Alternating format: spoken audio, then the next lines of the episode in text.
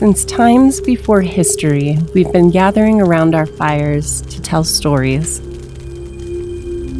Join us as we play through multiple role playing game systems, looking for one that's the perfect fit for our next campaign, and hopefully showing you some options that are out there for your own games. Welcome to the Fireside Stories.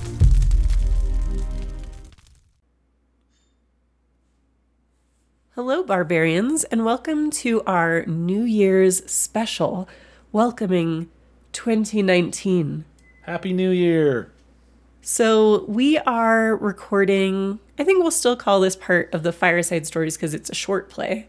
It's a very short play. Yeah, it's it's a it's a one shot.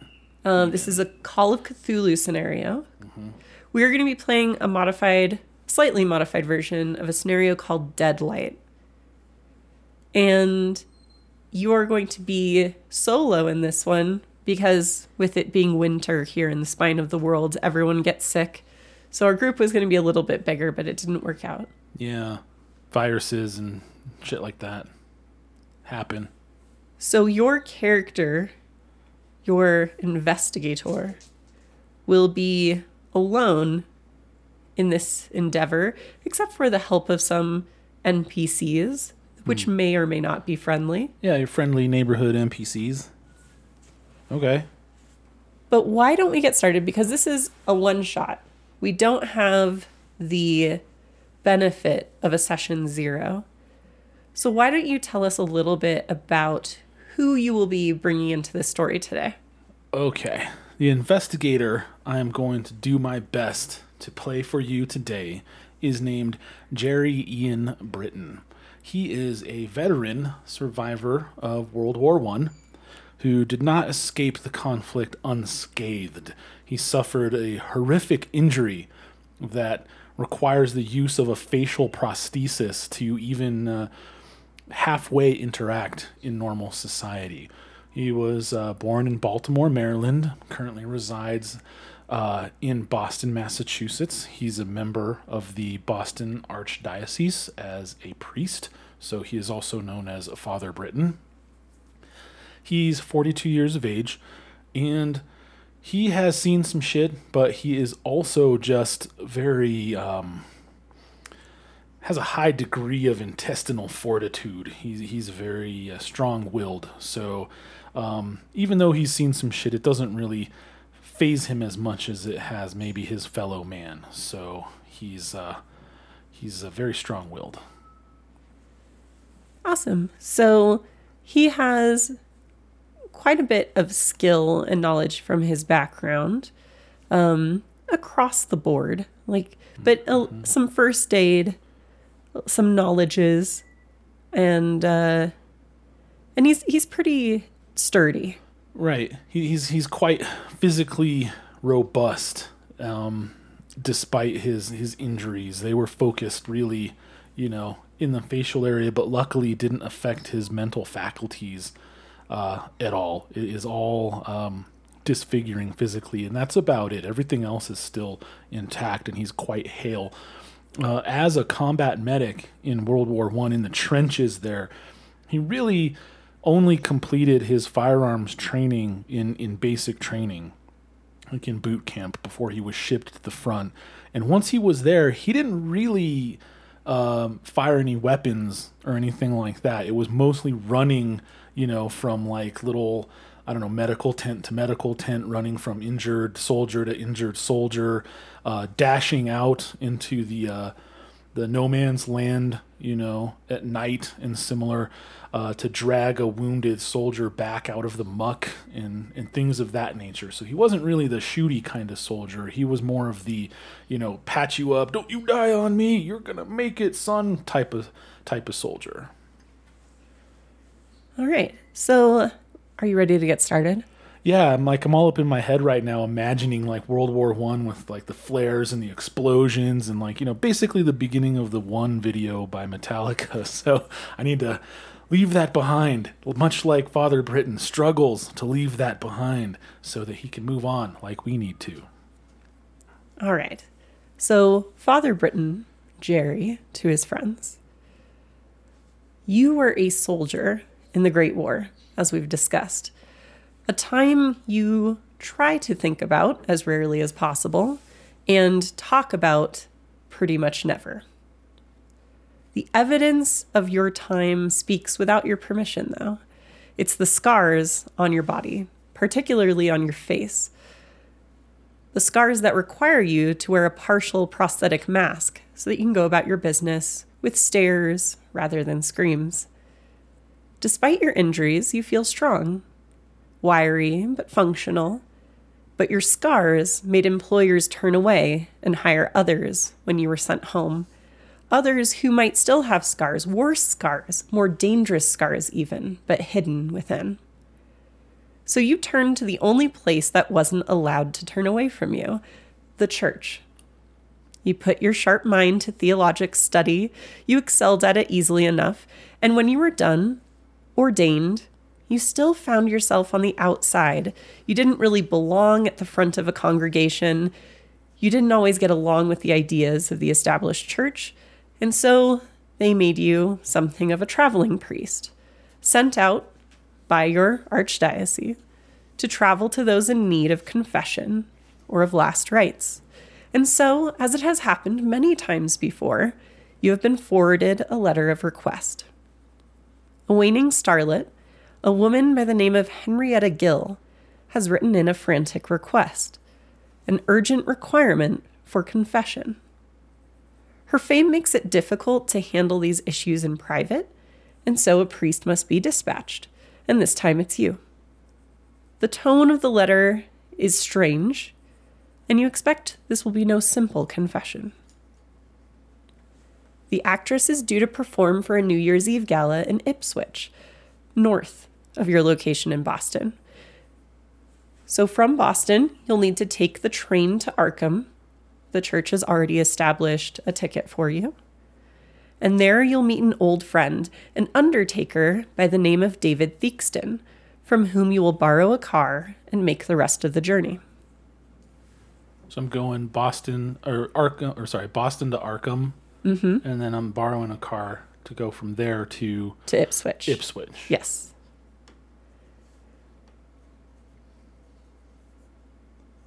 All aboard! nice. So, Jerry, you need to take a lovely little train ride to Arkham. You're leaving pretty early in the morning to make sure you have plenty of time to get up to Ipswich and you watch the city give way to towns with lengths of untamed forest between.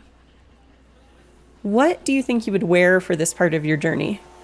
So, uh, Gerald typically, um, when he goes out in public, just typically wears his um, priestly uh, vestments. His, you know, not not necessarily the whole get up like you're given the the sacrament or whatever or doing any of that sort of stuff but like you know the the black trousers and the black leather shoes with the uh, black button front shirt and the white uh, the the black collar with the white at the throat and um, the the neo kind of coat that's like this full length button front robe sort of thing you know and the wide brim black hat.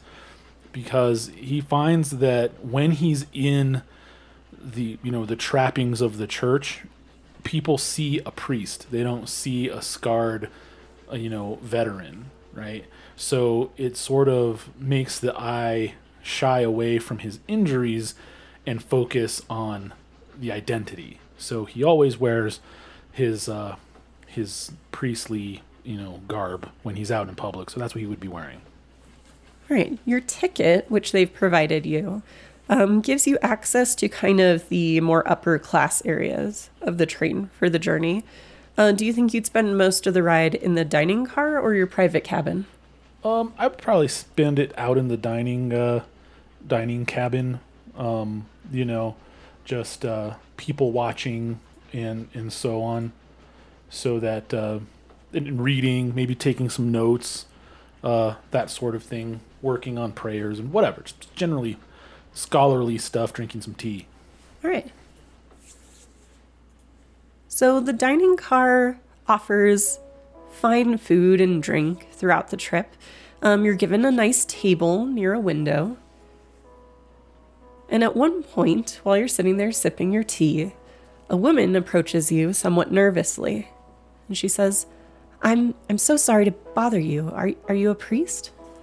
Uh, yes, I am. I am a priest. How can I help you? I I just have you noticed that things just seem to be strange lately, especially after the war? Uh, yes, it is difficult to adjust to this uh, new era in which we find ourselves. By the way, I must apologize. I seem to have forgotten my manners. I was a bit surprised. My name is Father Britton, and I'm very pleased to meet you. Oh, Susan. Susan Smith. How do you do, Susan Smith? It's just in times like these, I, I find it difficult to know how to translate this as the will of God. Yes, the ways of God are mysterious and unknown to us. Uh, I believe personally that this is by design and is part of man's struggle to seek the will of God in his journey to merge with the divine. So she sits and speaks with you for a few minutes, not very long.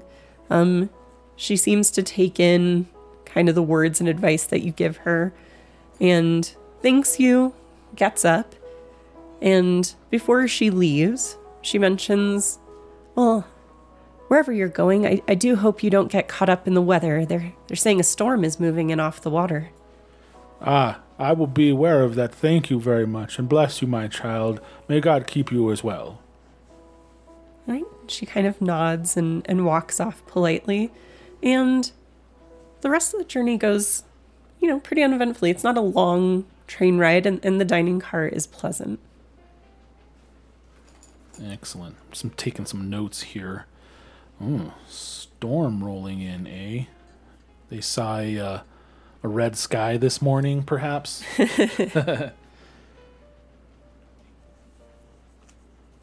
Now, is there anything that you would want to make sure that you do before you arrive at your destination in Arkham?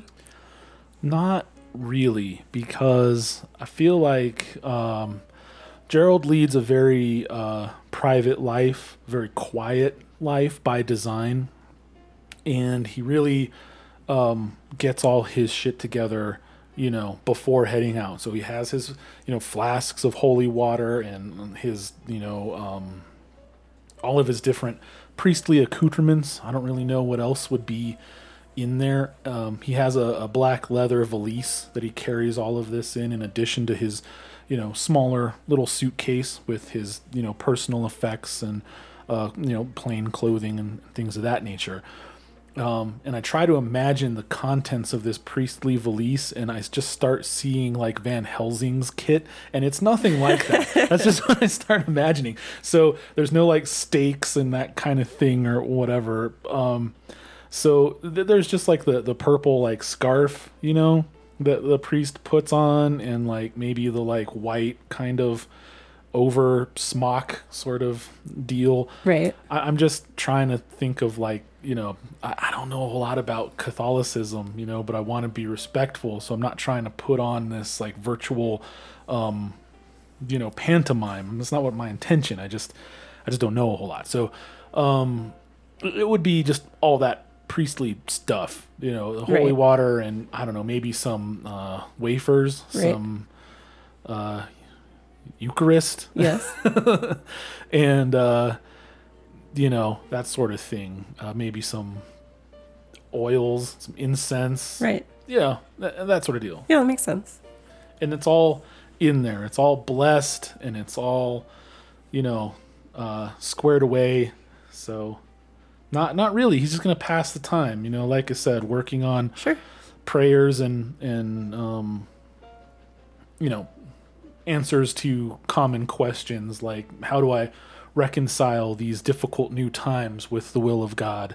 You know, uh, addressing the problem of evil. You know, if God is all knowing and all powerful, why do such horrific things happen? You know, the retorts to that, comforting, not retorts, not argumentative, comforting responses to uh, to people who are seeking meaning. So okay, so you're able to kind of put that work in. People give you a respectful distance for the most part. um, because you're obviously dressed for your station. Um, and so, yeah, the time goes goes quietly, and you can hear the sounds of the engine changing as it slows to pull into the station in Arkham. Excellent.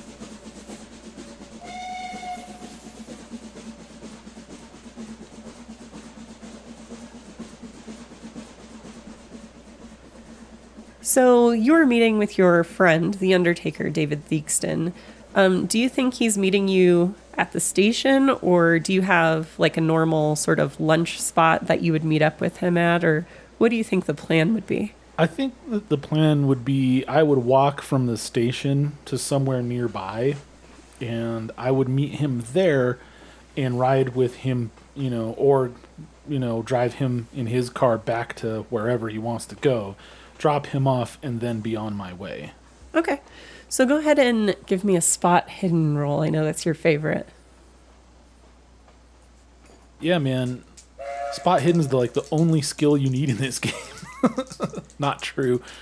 It's just all right. Fifty-four, and that is not gonna get there.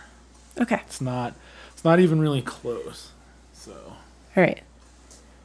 Are you good with leaving it at a failure for this one? yeah, I'm gonna. I'm gonna have to. I don't want to spend um, fourteen Right. luck points out of the gate here.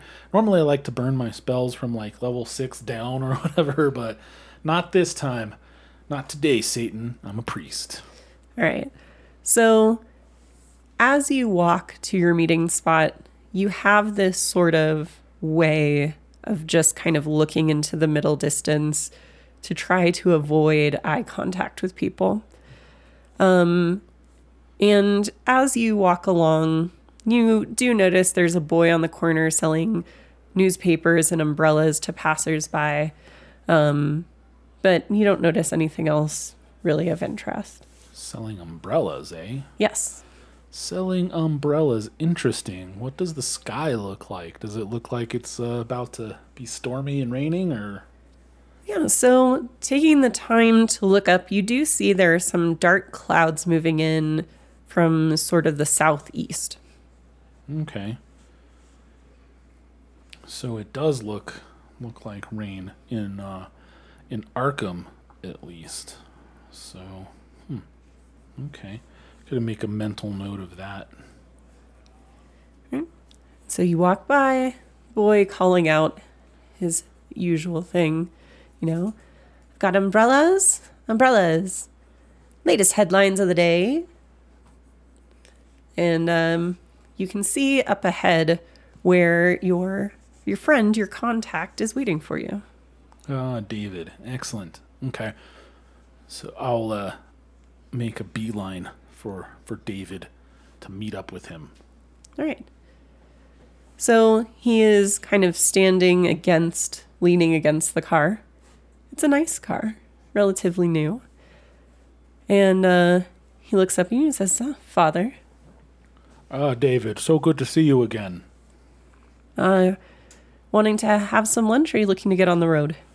Ah, and with that, um, Jared will put one of his uh, cases because he's carrying, you know, the valise in one hand and the suitcase in the other. So Right. he'll put one down to reach into his vest pocket and uh, take out his uh, pocket watch and flick it open and look at the time and see what time it is because he knows he has to be in Ipswich at uh o'clock.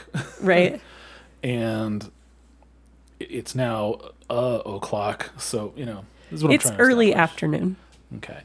And i have to be in ipswich later. It's you know however many hours drive do i have time to have lunch with my friend david I mean, that's up to you. it is a bit of a drive um, through country you're not as familiar with. Um, like I said, there's clouds kind of to the southeast, but it doesn't look like whatever they're carrying has reached you at this point. Okay. Hmm. Looking at the the sky and hearing that a storm is expected, I think uh, prudence would dictate that I get on the road as soon as possible. So uh, I will decline David's gracious invitation and beg off, citing the pending weather. Um, let's see, what would he say? Uh, thank you, David. You're too kind. I've heard from two separate sources, however, that perhaps we're expecting some inclement weather, and I believe it would be best advised to uh, try to make my destination before the worst of it rolls in. You know, that is probably for the best. Wise as always, Father. Uh, you want to just drop me off at the office then?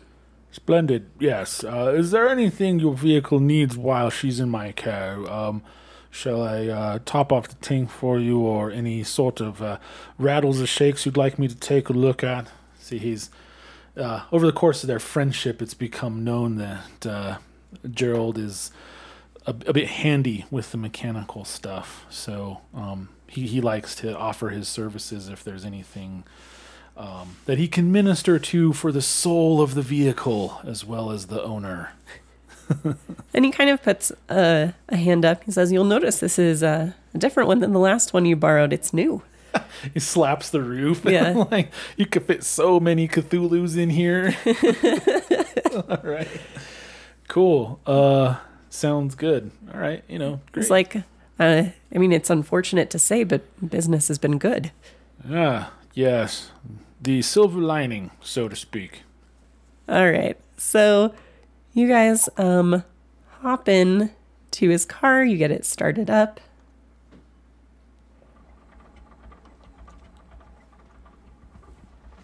And I'll drive him back to his office and uh, drop him off, and then be on my way. Now, do I know the way to Ipswich? Do I have like a map or something like that? Yep, so he um has a few papers in his hand. And he kind of shuffles through them. You notice he has a newspaper and he has kind of the local area map. And he's like, it's a pretty straight shot. You know, taking the main road up. It's not always paved like it is in town, but uh, I don't think you'll have any problem finding your way up to Ipswich. Just goes through some small, you know, towns, some wooded areas, some cabins, and things like that along the way. I've heard it's uh, pretty much a straight shot. Yeah, it's uh, pretty straightforward. And he marks a couple areas like if you do need to stop for fuel or, or you know, need to answer the call of nature, there's a, a couple little cafes and gas stations here along the way. Okay. About how long of a drive is it, would you say? It should take you a, a couple few hours. Okay. So not too bad. Yeah. It was actually pretty pretty close then because a couple few hours back then when you're doing like maybe 45 Yeah. tops like I'm guessing I clearly don't know anything about, you know, early 20th century motor vehicles. they probably go way, way faster. I don't know. I don't think they started going really fast though until bootleggers started like souping up the vehicles to outrun the cops because Right. of prohibition. Right. So this is just like really even I don't know in the in the middle of that before that I don't even know like yeah, man Americans in their woeful history education.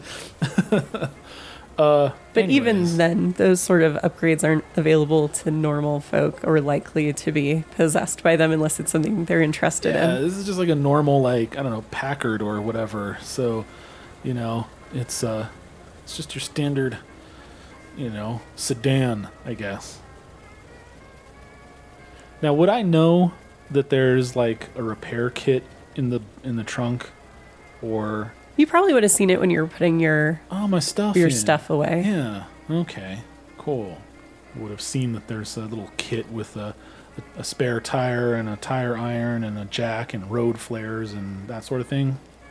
Yeah, I mean, I don't know that it would necessarily have all of that stuff. It's more focused on the repair stuff. So probably not flares, but there is an electric torch in the kit um, and things like that. Okay. The batteries made out of cardboard and shit. uh, early 20th century technology. okay. Um, Right. Cool. Yeah. So you kind of pull over at the office of Undertaker David Theakston, and uh, let him out. And he says, "Well, you know, do stay ahead of whatever this weather that is that's rolling in, and uh, I'll see you on your way back." Yes, thank you so much, David. And the church thanks you as well. And I assure you, she is in good hands. I will take excellent care of your vehicle. Oh, I have no doubt about it. That's that's why it's always a pleasure to hand her off to you when you're here. Thank you again. I will return to you in two days. Is that right? I mean, That just that sounds. Fair. Yeah, you're going up. You'll stay overnight and head back soon. So Okay. Yeah, I think that's fair. All right. So as you let him out, it's like mid afternoon at this point, but it seems, you know, almost to be getting a bit dark already because of the clouds moving in. And mm. really, as you start to get out of town, you notice just a trickle of rain beginning to fall. So it really is probably best that you got on your way. Yes, I agree. I don't want to get mired in the mud or the muck.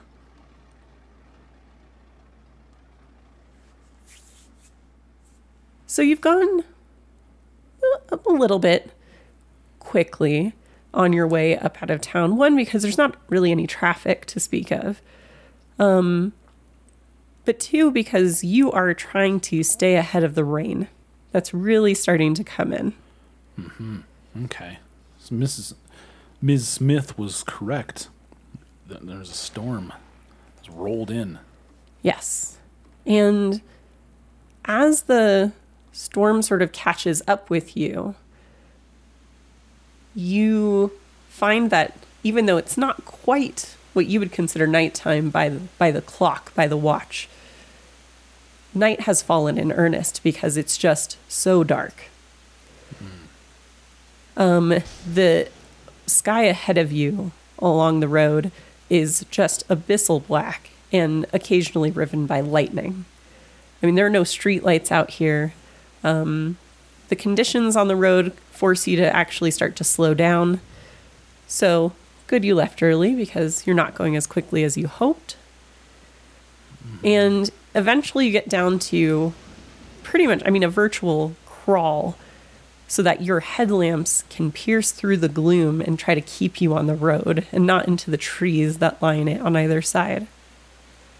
The only thing you're certain about right now is that the weather behind you is worse than that which surrounds you. So the only thing that makes sense is to keep going forward.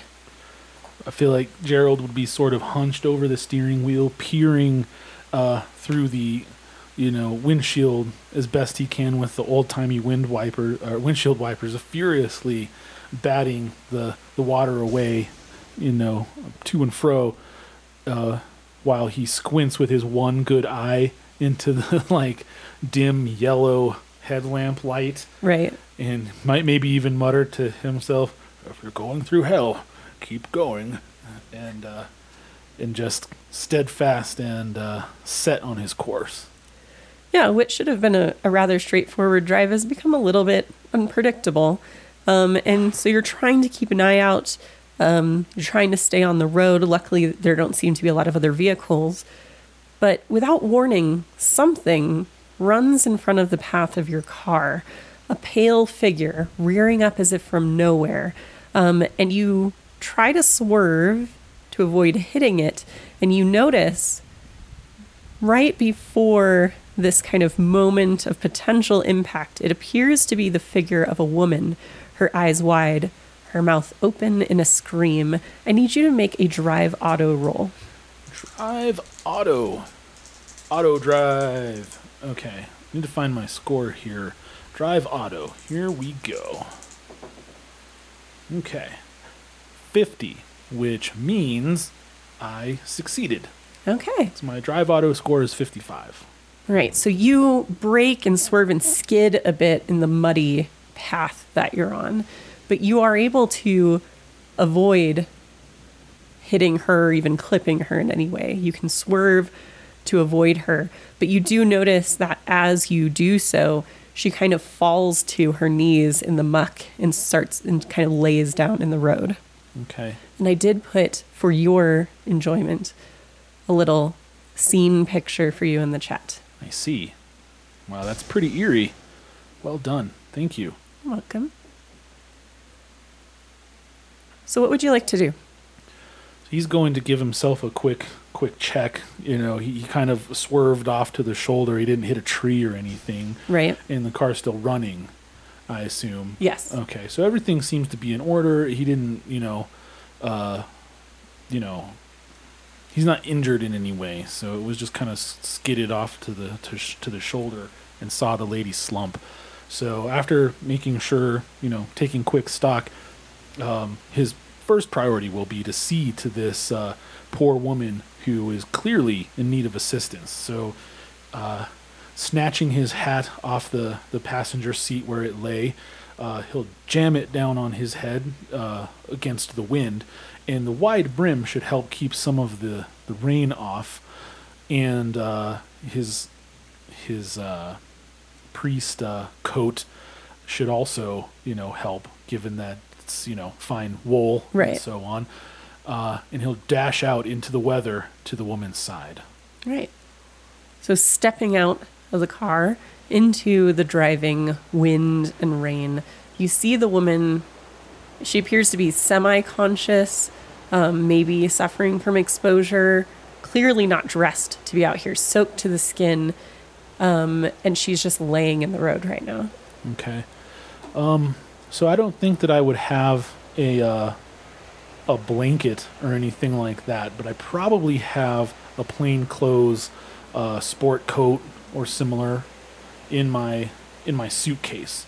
So what I'd like to do is see if I could get her back to the car just for shelter. She's, I mean, I'm not taking her prisoner. You know, Right. I mean, she's free to wander off into the storm uh, against, you know, all good advice. But I, I just like to try to help her to the car if she'll be helped. Right. Um, so getting to her, the things you would notice right away, um, she's got, um, like I said, she's soaked through. Her clothes are torn. It looks like maybe she's been running through the woods a bit. Um, and she has a big bruise, um, kind of on her head. I'll give you a little picture of what she kind of looks like. Oh goodness. Okay. and she's kind of not really responding to you, sort of drifting in and out of consciousness. okay. Um, can I can I help her to her feet, or um, is she not?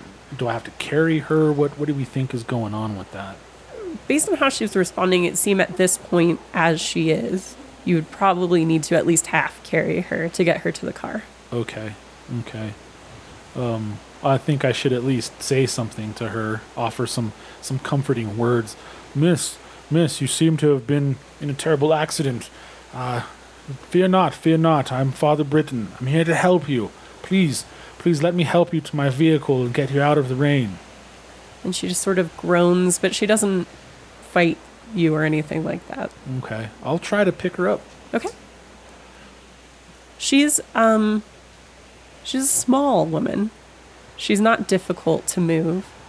Um and so you're able to get her in out of the rain into I would assume what are you putting her in the back seat of the car or the front seat? I'll put her in the passenger seat. Okay. And so you're able to kind of get her out of the worst of the weather.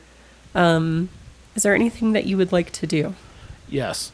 Once I have her in the passenger seat, I'd like to go through my uh, luggage. And also, if I recall, like if there was a, I don't know, an emergency blanket or similar in the trunk, that would be perfect. But if there's not, I'd like to use maybe my uh, plain clothes uh, coat or jacket, blazer, what have you, um, to sort of, you know, act as a blanket to drape over her shoulders. Sure. Um, I would say in this very new car, perhaps the Undertaker was uh, sold on a few extra things he didn't actually need. Coming into some new money as Yeah. well, yeah. So not only is there the little auto repair kit, but there is, as part of the emergency kit, sort of like the basic, like, what if you're stuck out there in a blizzard, you know, sort of things going on. So there is like, it's not the best blanket, but there is a bit of like a dry emergency blanket that's Cool. in the in the kit.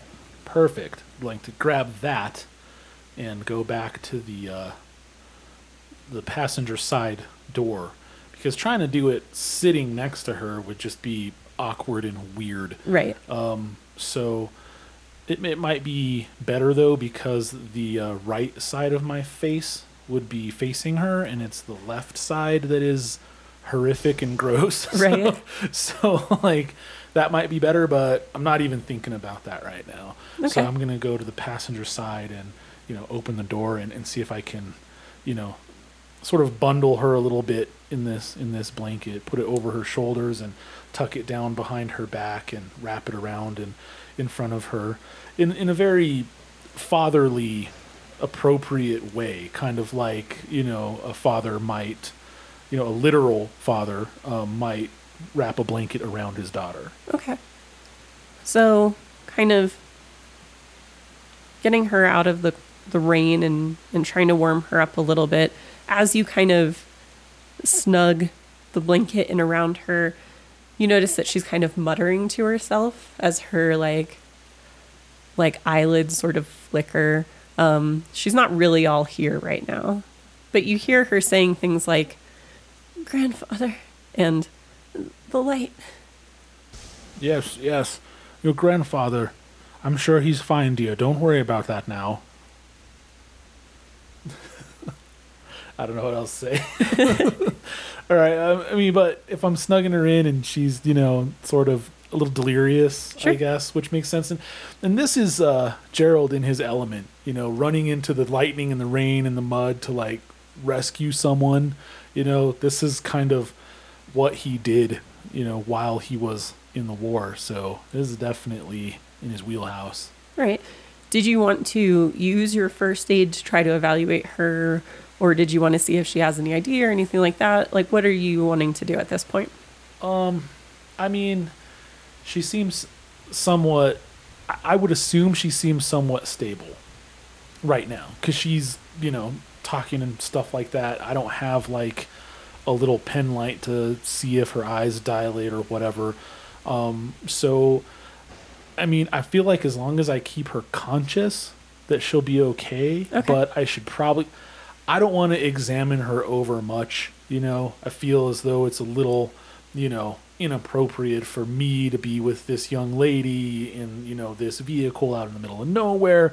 It has all of these connotations of impropriety that are very much impressed upon people in this era Sure. and you know also you know with my catholic upbringing there's very much uh, an uh, emphasis on what is proper so um, now is not the time to really i think examine her even though my intentions are 100% legit Okay. so if there's any cursory examination I can do to confirm my suspicion that she's probably okay, she took a knock on the head, as long as she doesn't go to sleep because she could have a concussion, she should be fine. Yeah, I mean, I think if you wanted to make a first aid roll, that would kind of allow you to call up your understanding of these sorts of injuries and situations. All right, here we go.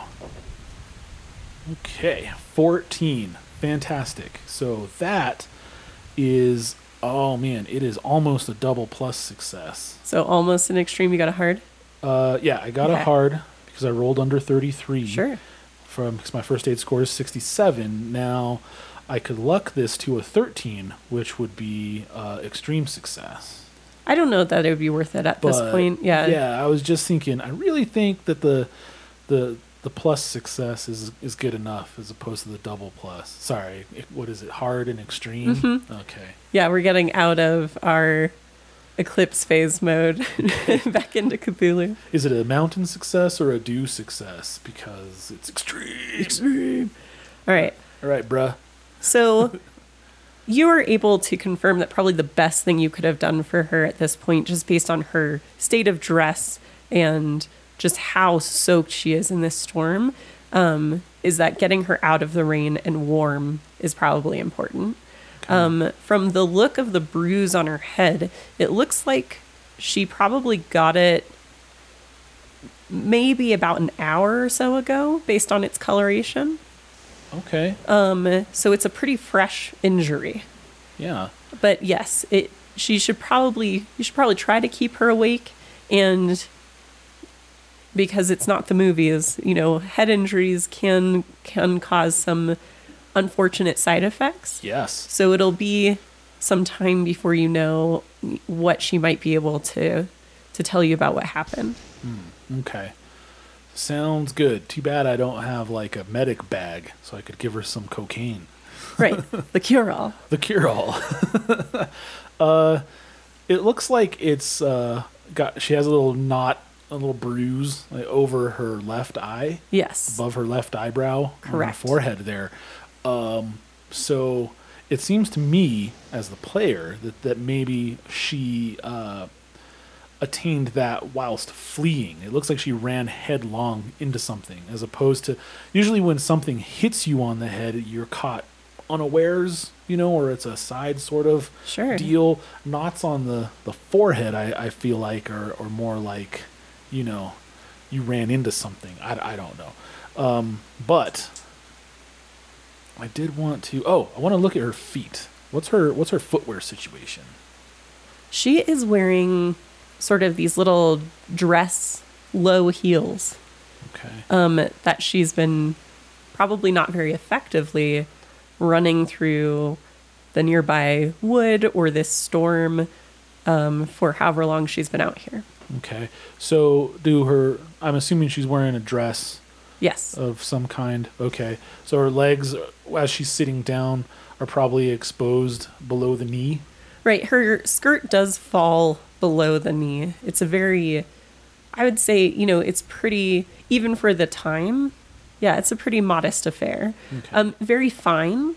It, it's a, a very nice looking cut, um, but it's not, it doesn't expose anything. She, she looks pretty proper. Okay. I was only asking because um, I want to see if her legs appear to be scratched up, running through the brush and similar. Oh yeah, her dress is torn in a number of places where it looks like it caught on branches and similar. Um, and she has some minor, I mean, they're not significant injuries, but it does look like she's been running through brambles. Okay, that's all I wanted to to ascertain. Okay, um, well, I would say to her, uh, "You seem to be settled. Let Let's get you back to civilization, Miss."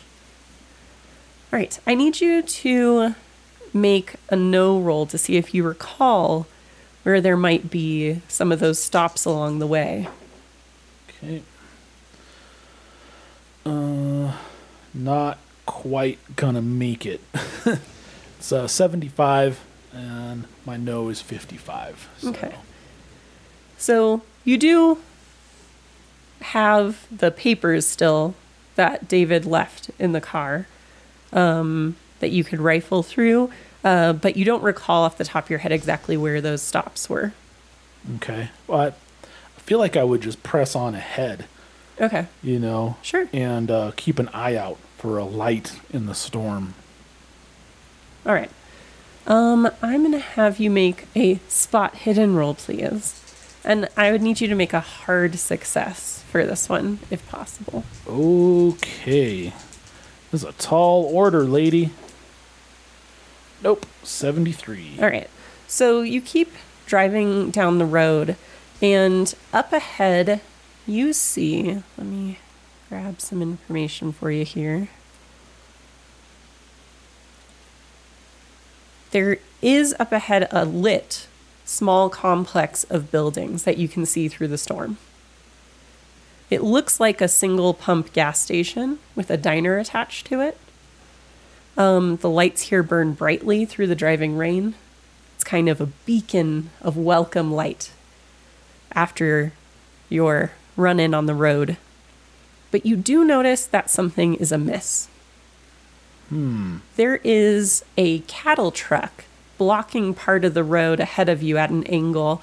You can see it looks like it clearly was skidding to a halt in the mud there.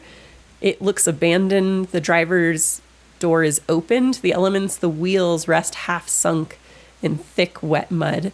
There's also a single two seater Ford Roadster parked in front of the cafe and an older Packard lodged by the gas station office. You don't see any other vehicles here, but it does look like there are people present based on what you see.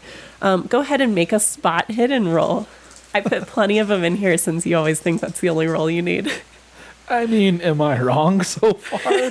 like I've done I've done a Know roll Yeah. and, and that's And a first aid. and a first aid. Yeah. And this is a spot hidden number 3. Yeah, I did purposely So- put a bench in here for you, though.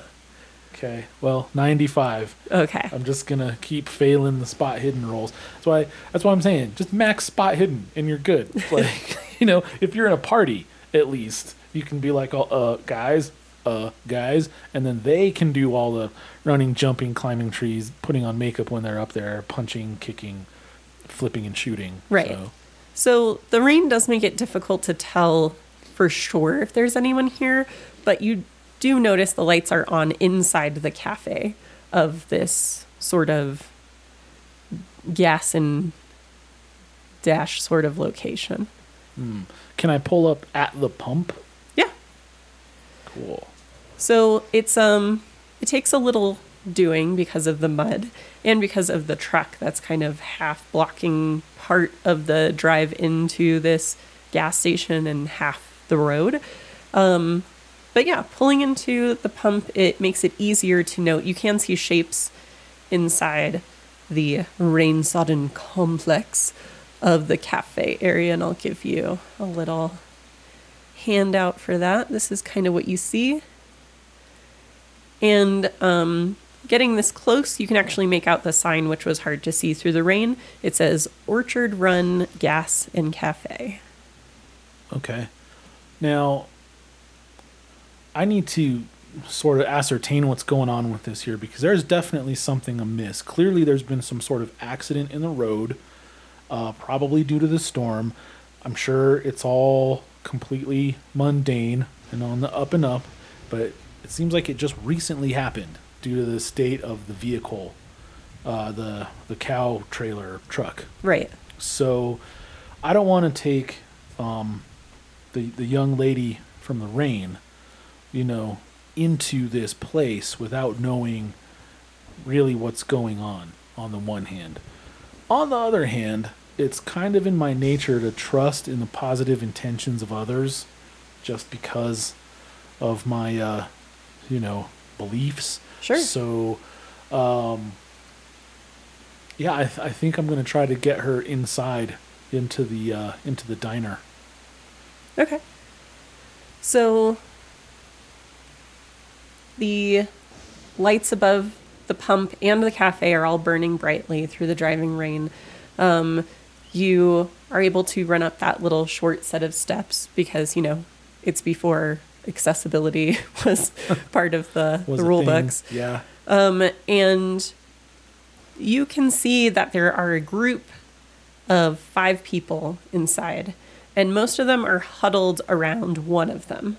Um, a kind of rough looking man. And you see them kind of attending to him almost. They've kind of crowded around him, have piled him with some warm blankets and jackets and things like that. And you hear him insisting. He's like, Dead light. It, it drove me off the road. I swear it. Hmm. He said, "Dead light." Yes. Wow, that's interesting. And the folk around him, like I said, um, there are kind of three people huddled around him. Um, they look like this. Let me.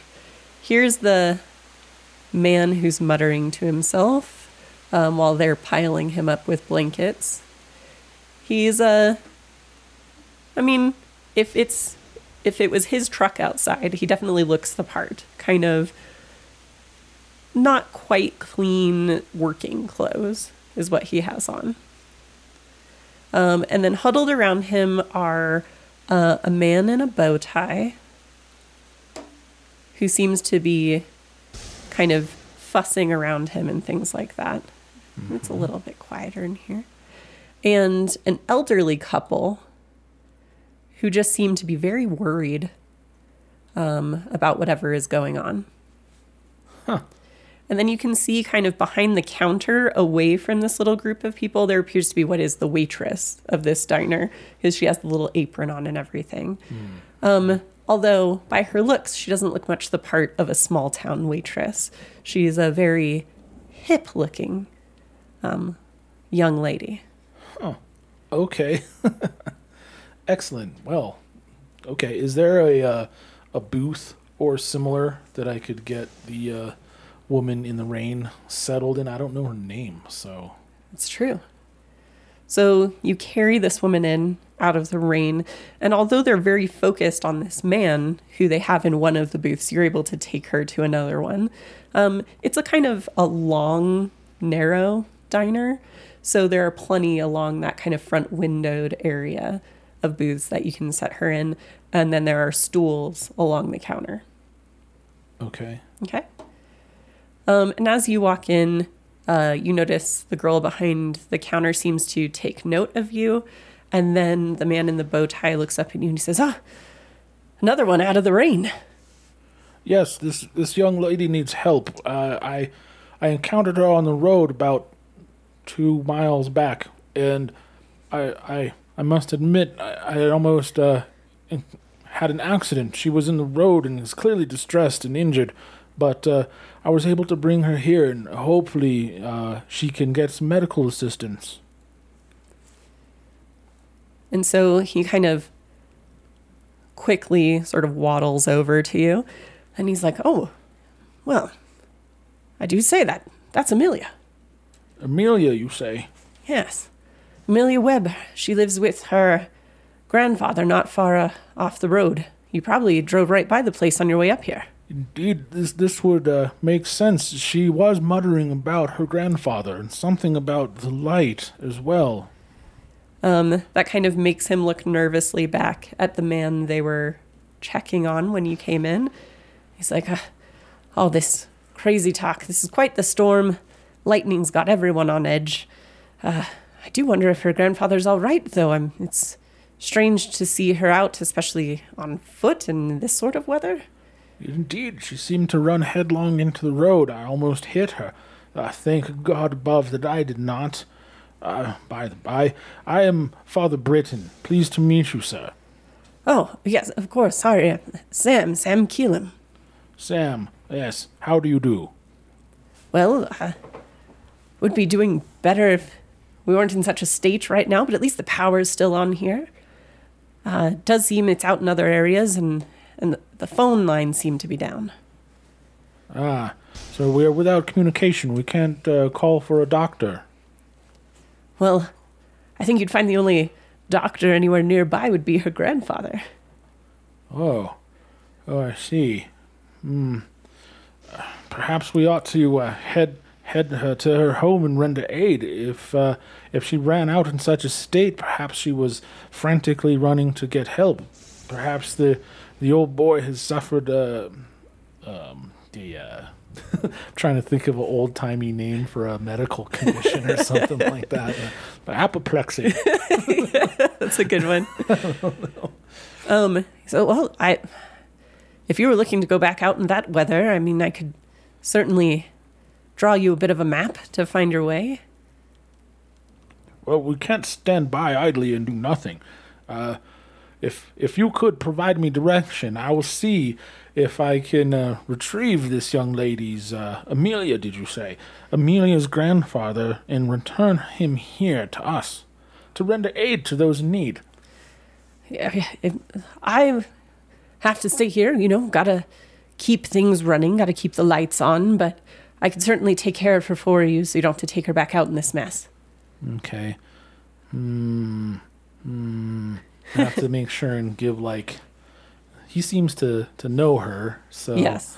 He's he's a local, so that's, That's true. good. I just kind of got to give uh give everyone present the the the eye. It looks like maybe the elderly couple and the, the lady behind the counter.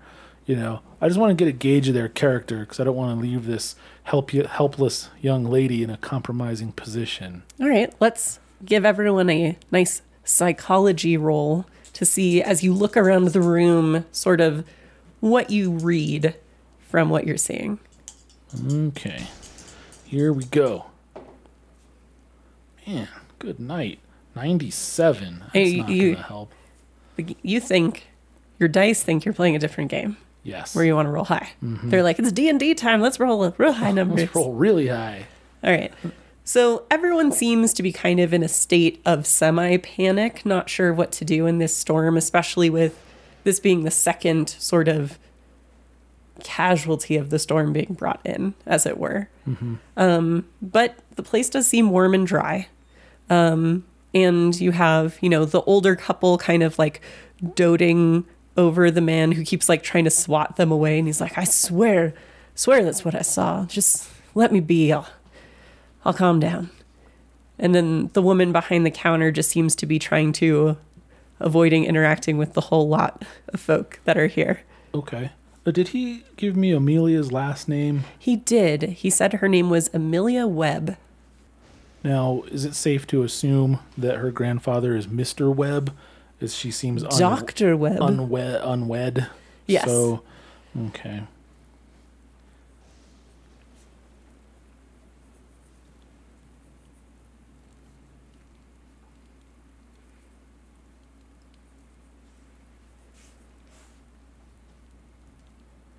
Okay. So he after after giving everyone the uh, the scrutiny scrutinizing eye and and really not being able to tell any anything but not really having a choice sure. uh, Gerald would want to appeal to the to the crowd to see if anyone wants to accompany him to Dr. Webb's house to check on him and also retrieve him to reunite him with his granddaughter so that he knows she's safe but also is present to render aid to, to anyone who might stop at this uh, roadhouse which has become sort of a uh, uh, impromptu shelter Right. in the storm. Um, so as you mentioned leaving, of course, the the man you were talking to, Sam, he's the the manager of this establishment. Um, he just kind of like sort of wrings his hands at the the concept of leaving this place, which is his responsibility. Um, and then the old couple just make very unhelpful old people noises. A lot of oh oh my no in this weather no Okay. dreadful, unthinkable. and uh, and they still seem to be fussing over the man who apparently had the incident where he drove off the road. All right. And then the woman behind the counter says, "Uh, "I think I should probably stay and help keep a an eye on this new one you brought in. She seems like she needs some help, maybe something warm to drink when she comes to." Indeed, that would be much appreciated. Please keep her awake. She suffered a blow to the head. She must not fall asleep under any circumstances until her condition can be further evaluated by uh, a physician. Okay. Um, I would like you to go ahead and make a psychology roll again. 19. So that's good, finally. Uh, that is a hard success. From what you're noticing, it definitely seems Sam is a local. He recognizes Amelia and seems concerned that she's out in this state. The old people don't seem like locals. They seem like very confused traveler passerby folk who are not prepared to be in this situation. Um, and Mary seems nervous and concerned, particularly about you going back out in this storm.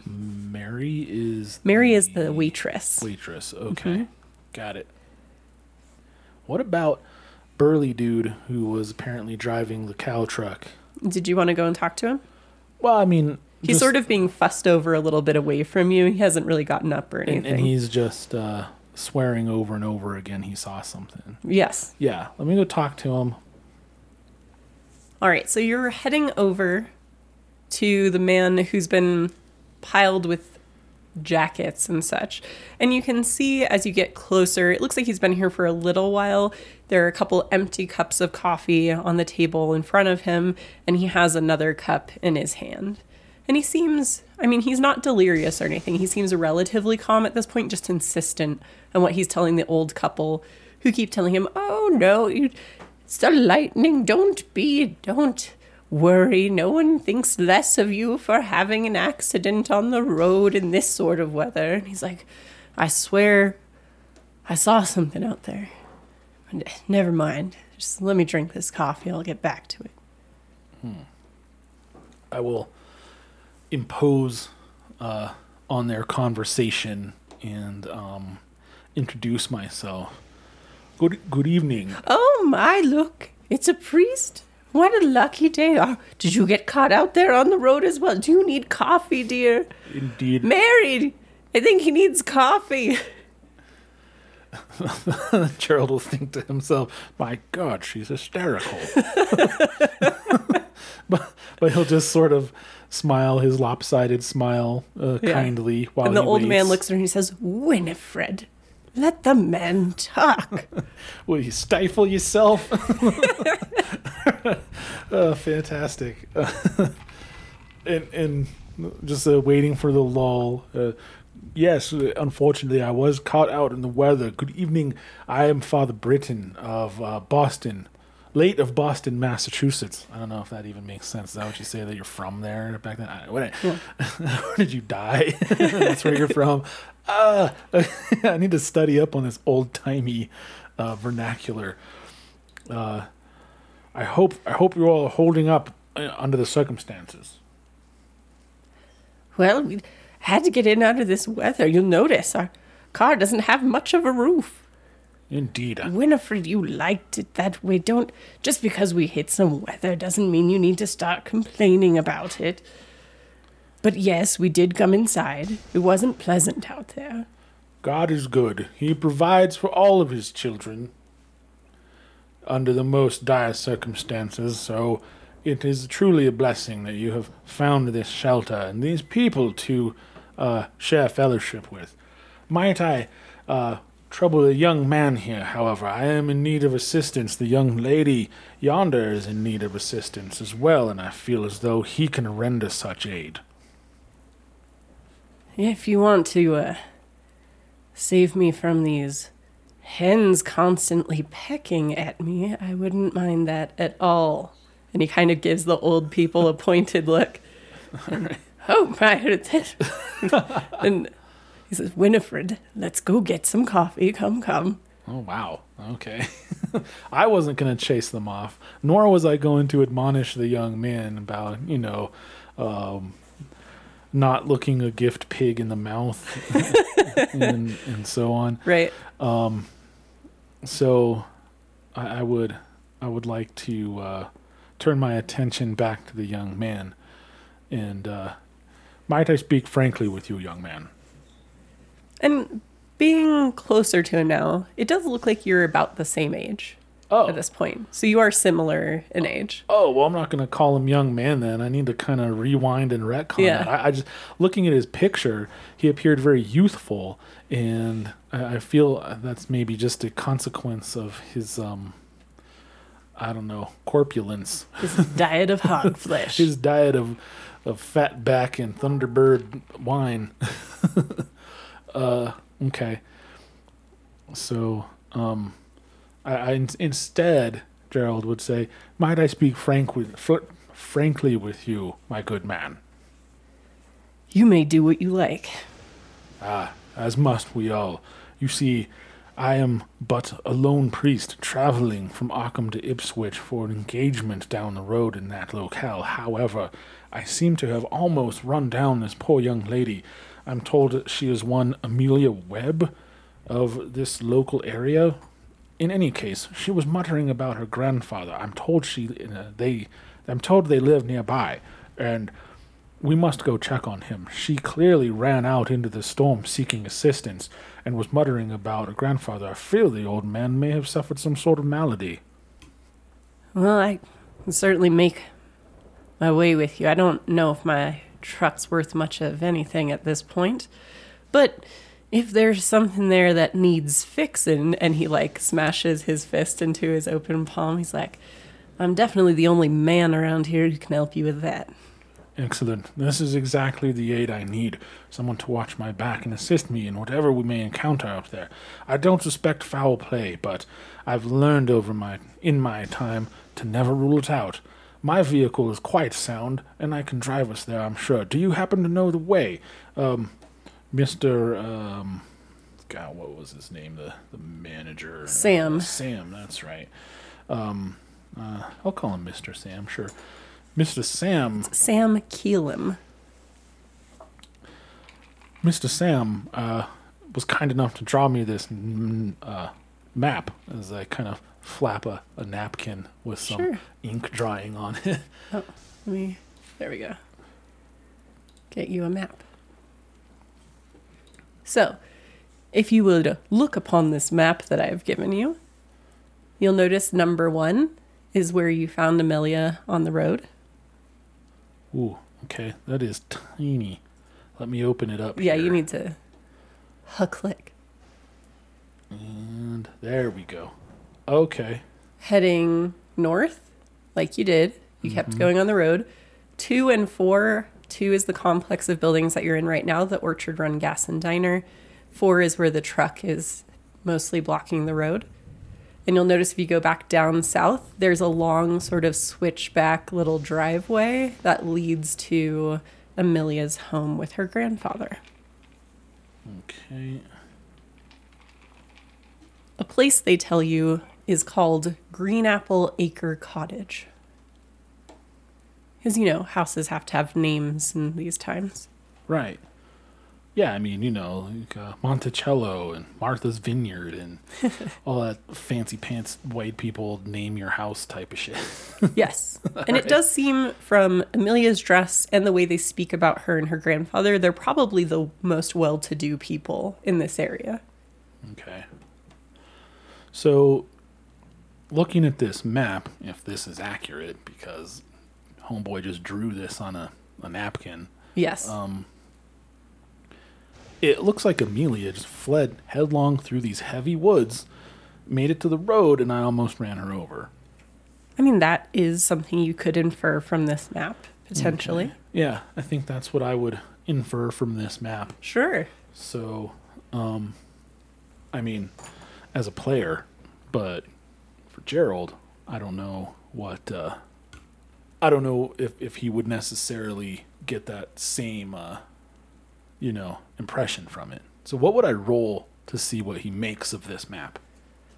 Unless you have a skill that you think most specifically applies, I think this would just be an intelligence roll. Okay. Yeah, that makes sense. Um, yeah. All right. 57. Well under my score, but just a normal success. You think she spent the better part of an hour or more running directly away from that location through branches and underbrush in a storm till eventually meeting you on the road. Yes, meeting me, almost getting run over by me. Yes, but Okay. she didn't. I mean, it could have know, happened. That's what the dice roll was for. Right. Luckily, I didn't, you know, turn her into a speed bump. That would have been, uh, terrible tragedy. Okay. Well, um, we have the map. I have some assistance, and um, you know, uh, I think we're ready to go. So, uh, what is your name, sir? Jake. Jay, uh, well met. Uh, I am in more formal circumstances Father Britton, but if you prefer, you may call me Jerry. I see. Uh, Father Jerry. See, I'm from a bit up north towards Bolton. I have a pig farm out there, but I come into town to get gas, do some trade, and yeah. Do you, you want me to check my truck for the shotgun? Bring that with? I was just going to advise you to gather your effects, anything you may think uh, might come in useful in our current endeavor, and uh, come out to my to my car. It's parked just by the pumps. Uh, when you're ready to depart, but please make all haste. We don't know uh, the state of uh, uh, Doctor Webb. Are you gonna go out with him to his truck? Sure. All right. I guess, because I just said get your shit together and you know meet me at my car. Right. You know, but um, I guess I could be seeing this as we're walking out, and then just kind of decide like, oh, it's just right there. I'll go to the truck with him. What the hell?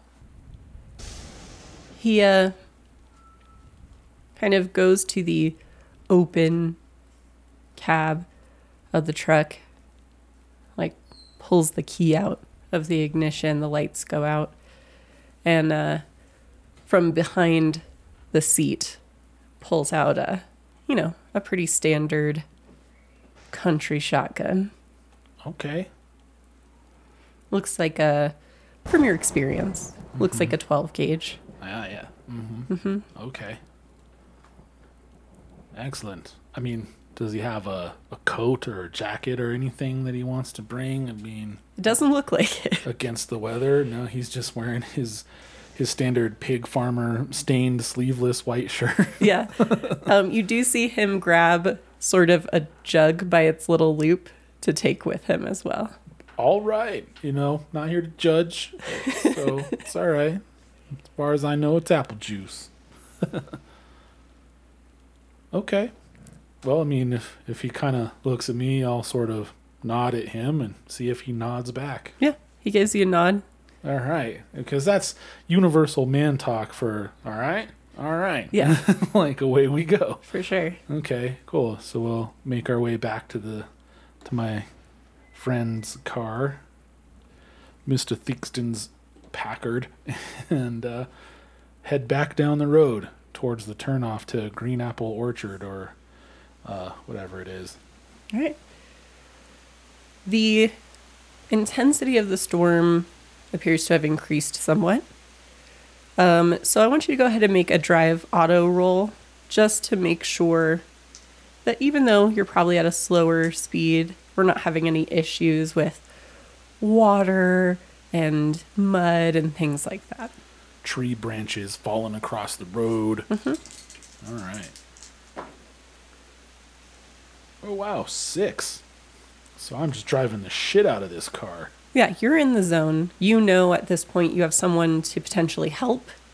So you're focused. You know exactly what you need to do. You make your way up the winding drive. Um, and you find that obviously based on the map you expected this, but it takes quite a while to get up that little winding path up to the cottage proper. It's pretty far off the road. And it's on the other side of a hill. It's very secluded and actually a quite nice place to put, you know, a cottage together if you wanted to be a little bit away from everyone else. You see. So it does take at least about 10 minutes or so just to make it up the drive, especially in this weather. Um, although you could definitely, it's not far enough that you couldn't make it on foot, but in this weather, that would be very difficult. And you can see as you get closer, the cottage looks like it's been recently renovated. It's a single story, um, old colonial era property that's been, it's gone through some renewal. You can see behind it, there's a small barn that looks like it's being used as a garage. And, um, you know, it's kind of a rustic, traditional New England sort of affair. Okay. Are there any lights on? There do not appear to be any lights on in the cottage currently. Okay. Are my the headlights of my car are they kind of splashed across the front of the property or Yes, and you can see that the door of the cottage is hanging open and it's kind of banging open and shut in the wind and rain. The place is dark. Um, but I'd like you to make a spot hidden roll, please. No. I would like to make one as well at some point during this game. Unfortunately, this is not in the cards. That's a 44 Okay. and I think I am going to burn some luck on this to Sure. bring this down to a 40. Okay. So, four points. Yes. Okay. Luck points spent. and a normal success on my spot hidden check. So as you you turn the vehicle to kind of face the cottage head on, you notice the glint of a metal pry bar, crowbar laying in the mud in the lawn near the door. And you also see an area where it looks like someone, a larger someone, has slipped and left like a skid patch that has not yet been eroded by the rain. Hmm. Okay. So that might be the start of a trail for someone who has fled. So uh, I'll make a mental note of that and um, park the car and nod at Jake and get out, go around to the trunk to retrieve my electric torch, my flashlight, Right? electric lantern, whatever it is Sure. and uh i guess hmm. what's the oh damage bonus none okay Yeah, you're not a big dude. right that's fine uh but a tire iron is better than just a fist if it comes to it And there's also the crowbar in the mud that would be similar. okay Yeah. Hmm. I guess I'll just retrieve the flashlight. I'll look at the tire iron, think about it, and decide to leave it behind. Okay. Dun dun dun. All right. So, what would you like to do? so, assuming that Jake is following suit, Yeah, he's kind of following your lead. I'll check the, the flashlight. You know, you, you got to shake it and turn it off and turn it on and, And, shine like, it on your palm. Hit it against your hand yeah, a little. yeah, yeah. Tick, tick on, on your palm, shine it on there, and like, okay, you Yeah. know, that's that's like, it's like picking up tongs at the salad bar. You got to clack clack, you know, before you grab anything. It's just, it is known, Khaleesi. Yeah. So and it's the old timey. It's like an incandescent bulb. It's like a dim yellow light, right. and it gets really hot. So you want to not hold it around the front end when it's on. Yeah, it's uh, old school. Mm-hmm. Um, also, I don't know if if if it gets wet, maybe it would explode. you know, like light bulbs used to do. If if you It is in a housing at least. You Yeah. think you'll be all right if you kind of keep right. it under your coat a little bit. Yeah. Yeah, I'll definitely keep it close to the to the chest until I turn it on, mostly to explore the inside of the uh, of the home. Uh, actually, I'll probably use it. Uh, huh. I think I'll leave the car running, the lights on to provide light. Um, and uh, so that maybe that'll aid in the investigation of the the dooryard and use the flashlight for the interior of the home should we venture inside. Sure. But for now, um, I'll walk over to the the skid mark and the crowbar. Wow, that's a great name for a bar. We come up with so many great bar names: Whisper ninety nine, the skid mark, and crowbar. that's awesome. All right. So you walk up to them. Um, it looks like the crowbar was simply dropped. Um, if I would need you to figure out something you'd like to roll if you want to make more of a determination about the directionality of this slide that occurred, but I mean, really, the only thing that comes to mind is survival because I feel like tracking would fall underneath that, you know, to determine this kind of stuff. So really, that's the that's the only thing that I can think of, other than like maybe a no roll. okay. Yeah, I mean, if it's not something you're trained in, you can always do a no roll to see if maybe you'd have a little bit of insight. okay, yeah, I think that's a good idea. Okay. see if I can kind of ascertain the general direction that whoever made this skid mark was fleeing. Just for my own mental notes. All right, uh, 67. So close. Not really that close, but whatever. Um, all right. All right, so it's obviously either going to or from the cottage. um, but it's hard to tell. And as you stand out in the rain, the kind of track of it begins to melt away. Just barely caught it. Mm-hmm. Okay. Well, uh, I guess I'll retrieve the crowbar, Okay. kind of heft it in my my other hand. That's not holding the flashlight. Right. And uh I mean, I guess I'd like to sort of look around out here for anything else that I might see as well. Okay. Probably a a spot hidden because there isn't really like investigate or anything like that. Sure. So, all right, uh, fifty-one. So not gonna get there. Okay. But I looked around. You know. Yeah, you looked around again. There's the secondary barn area behind the cottage being used as a parking garage, and the car is inside of it. Um. Oh, there's another vehicle here. Yes. Okay. And uh, but beyond that, you don't really notice anything that stands out about the area around the the cottage proper. Okay.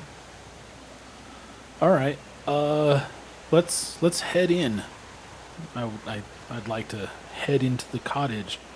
Maybe at the door, call out for uh, Doctor Webb. Right. So you call out in the doorway, and there's no response from inside. Okay. and the dark is all that you encounter. All right. Well, click on the flashlight and look around for a light switch. I understand the power may be out, but you know, you got to do the whole ch ch ch ch, you know, Right. to see if it is. So um, the stairs lead up into what looks like an, a hallway. All of the rooms of the cottage seem to branch off of this main hall. Um, and there is an open doorway to your right. It's the first doorway towards the door. And Okay. I'll say you're inside, so I'll lighten up on the storm noise a little bit for you. Okay. Um, And you do see there's a switch right inside the door. It does look like this place has electricity, Okay. But it is not currently on. The switch is in the off position, or the power isn't currently on. The power is not currently working. Oh, okay, so I, I give the switch its requisite two flips, and nothing happens. No response. Mm-hmm. Right. Okay. Yeah, at this point, uh, Jake is right behind me. Is that Yep. true? All right. Well, then I'll uh, make my way to the first room. Okay. So as you're moving through, again, at first it just seems exactly like you would suspect. Um, very kind of. It's like rich people who decorate a cabin cabinly, you know? Mm-hmm. Where they're like, this is rustic, Right. you know? But it's obviously not cheap. Okay. So it's very like finely rustically decorated. Gotcha. Lots of wood, lots of leather, Right. maybe some, I don't know, Native American elements. Not in this part of the country, it'd be more of like the coastal themes, I think. Oh, okay. They went nautical. Yeah. Okay, got it. All right, fair enough. And um, so you go into that first doorway. I'm just going to pull something. Give me one second. Maybe there's a flannel as a theme, and uh, lanterns. Maybe some mining implements, Okay. some split firewood, mason jars. And there's a slight glow that comes out of this first room um, because the fire has burned down in the fireplace, but there's a little bit of smoldering coal left to it. Okay.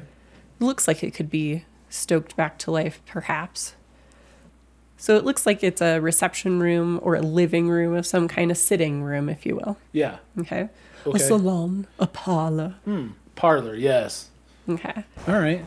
And it looks like it would be a fine sitting room. It's likely a place where perhaps the doctor and his granddaughter spend a lot of time together. But right now, the main thing is that you can see is it's the site of what was obviously a violent altercation of some kind. Oh no. Okay. You see um, sitting in front of the fireplace, there are two bodies. Bodies. Well, I mean, as far as you can tell at this point, there is an older man um, slumped in a chair close to the fireplace. Um, and you can see that there is a a secondary body, which is in a little bit more of strange, more horrific condition. Um, it looks like it was a young man in his early 20s, probably. Um, His features are contorted in agony. Um, his joints are in odd arrangement. Um, it looks like he was maybe like flailing to the point of maybe self dislocating um, some of his joints. And you can see that it looks like something has caused the bottom, the lower half of his body to be reduced to ashes, as if some intense heat burnt them from the ground up. So, what remains of his upper body has skin that is blood blotched and blackened.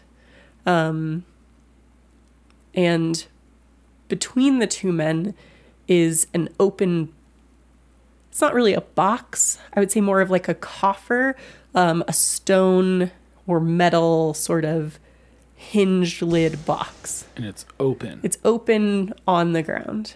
Okay. Uh, I'm gonna assume that uh, Ashlegs is dead, i think that's probably fair.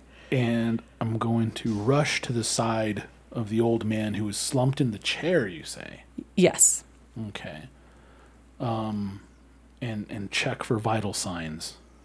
All right. So getting to the old man and kind of like lifting him upright a little bit. Um, you see, this is if there was a stereotype of a New England patrician type patriarch, this is it. He's um, has a sort of a thin face. It's heavily lined. He has close cropped white hair, a very f- finely kept beard um, and he's slumped. Um, you can see that there's a wound in his shoulder, which to you looks like potentially a, a, a gunshot wound of some kind. Oof. But it doesn't look like that's what killed him because as you're checking for vital signs, you can tell he is not with us. But it doesn't look like he died of his injuries. I see. Okay, so I would I would presume this is uh, Doctor Webb, but he seems appropriate age and appropriate um, appearance meets the fits the description. So, and I don't know that. I mean, I don't know. I've established that he's dead, and and in a very respectful of the dead manner, I'd like to frisk the old boy to see if he has any, uh, you know, identification on him. Okay. Um, let's see. I do want you kind of as you're searching him, the reality of what you've seen of this other body starts to sink in as you're sort of investigating the scene. I'd like you to go ahead and make a sanity roll. I'll go ahead and make one for our friend. Our friend Jake. And you just have to beat your current sanity score, is that right? Yes. Okay. Ooh. Oh, man.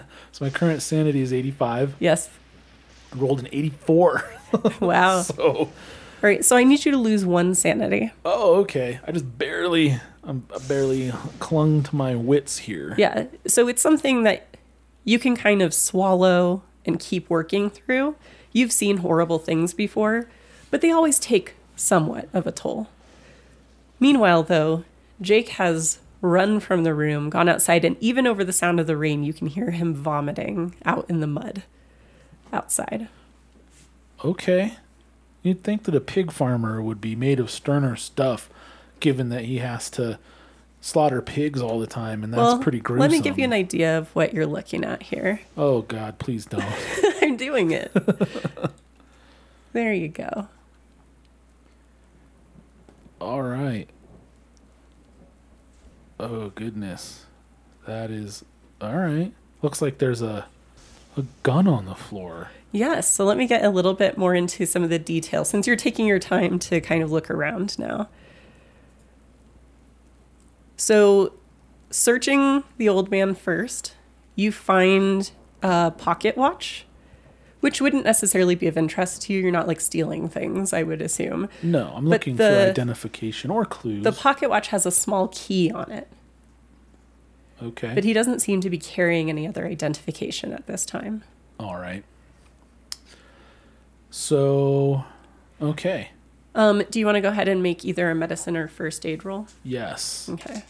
Let's go with first aid. It's kind of my forte. Uh-huh. Oh, man. 68. Missed it by one point. Let's do some luck. Okay. All right. Luck point spent. All right. You think, I mean, you're no doctor, but you have some experience with um, conditions of shock and, and such, fright. And you think, based on his age and his condition, the condition of his wound and everything, that he likely died of some sort of heart related issue Okay. um, based on the situation. It does look like he was shot in the shoulder um, as part of some sort of struggle. You can see the gun that was used on the floor. Um, it's it's a shotgun, so um, not too dissimilar to the one that Jake brought with him. Okay. Looks like a maybe a sawed off double barrel mm-hmm. In, in, this case. Sure. All right. Um, looking around, um, because the gun is kind of between the old man and the body of the younger man. Around the young man, you also see a crudely, looks like it's been ripped off, like sackcloth mask. Uh-huh. It looks like there was some sort of maybe a hold up burglary situation going on here. okay. Um Uh, and oh, it's a yep, a twenty gauge, Ah. uh, single barreled shotgun. Oh, okay. Yep. And you. And you haven't searched the younger man, right? Uh, no. Okay. I, I've been avoiding the younger man. I was going to turn my attention to the box next. Okay.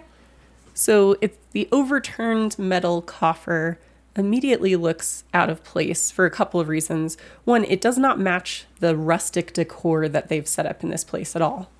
So it's not part of the theme of the room. Um, but the other thing that you notice about it um, is it just you're not sure why such a thing would be in the room to begin with. It doesn't seem to be holding anything that would be necessary for like a living room parlor like this. Um, you can, are you going to pick it up or investigate it, or No, the only thing I'm really interested it looks in sort of about like this now this. is okay. I really just want to see if there's a keyhole, and if there's a keyhole, does the key on presumably Dr. Webb's pocket watch Right. does it fit into this box? What's interesting about this box, because typically coffers like this do have a keyhole, this one doesn't seem to. And you can see the remnants of like um, sealing wax around the edges of the hinged lid. Okay. Uh, now I would like to investigate it to see if there's any evidence of uh, tool marks or scoring or similar along the hinges or joins or what have you. Trying to determine if the crowbar that I have was used to uh, jimmy this open. Okay. So looking at it, you can see the remains of the wax and actually getting closer to it, the wax has kind of a strange herby, astringent smell to it. Um, you can, something about it kind of just seems funerary to you, like some sort of urn almost, although there's nothing inside that you can see. Um, there is, there's a little bit actually of like remnant white ash, like kind of inside of it. Mhm, It did look like that uh, from the picture. Yeah. And it looks like the inside of the box has been lined in lead. Okay, not not uncommon um, for uh, caskets and other funerary accoutrements.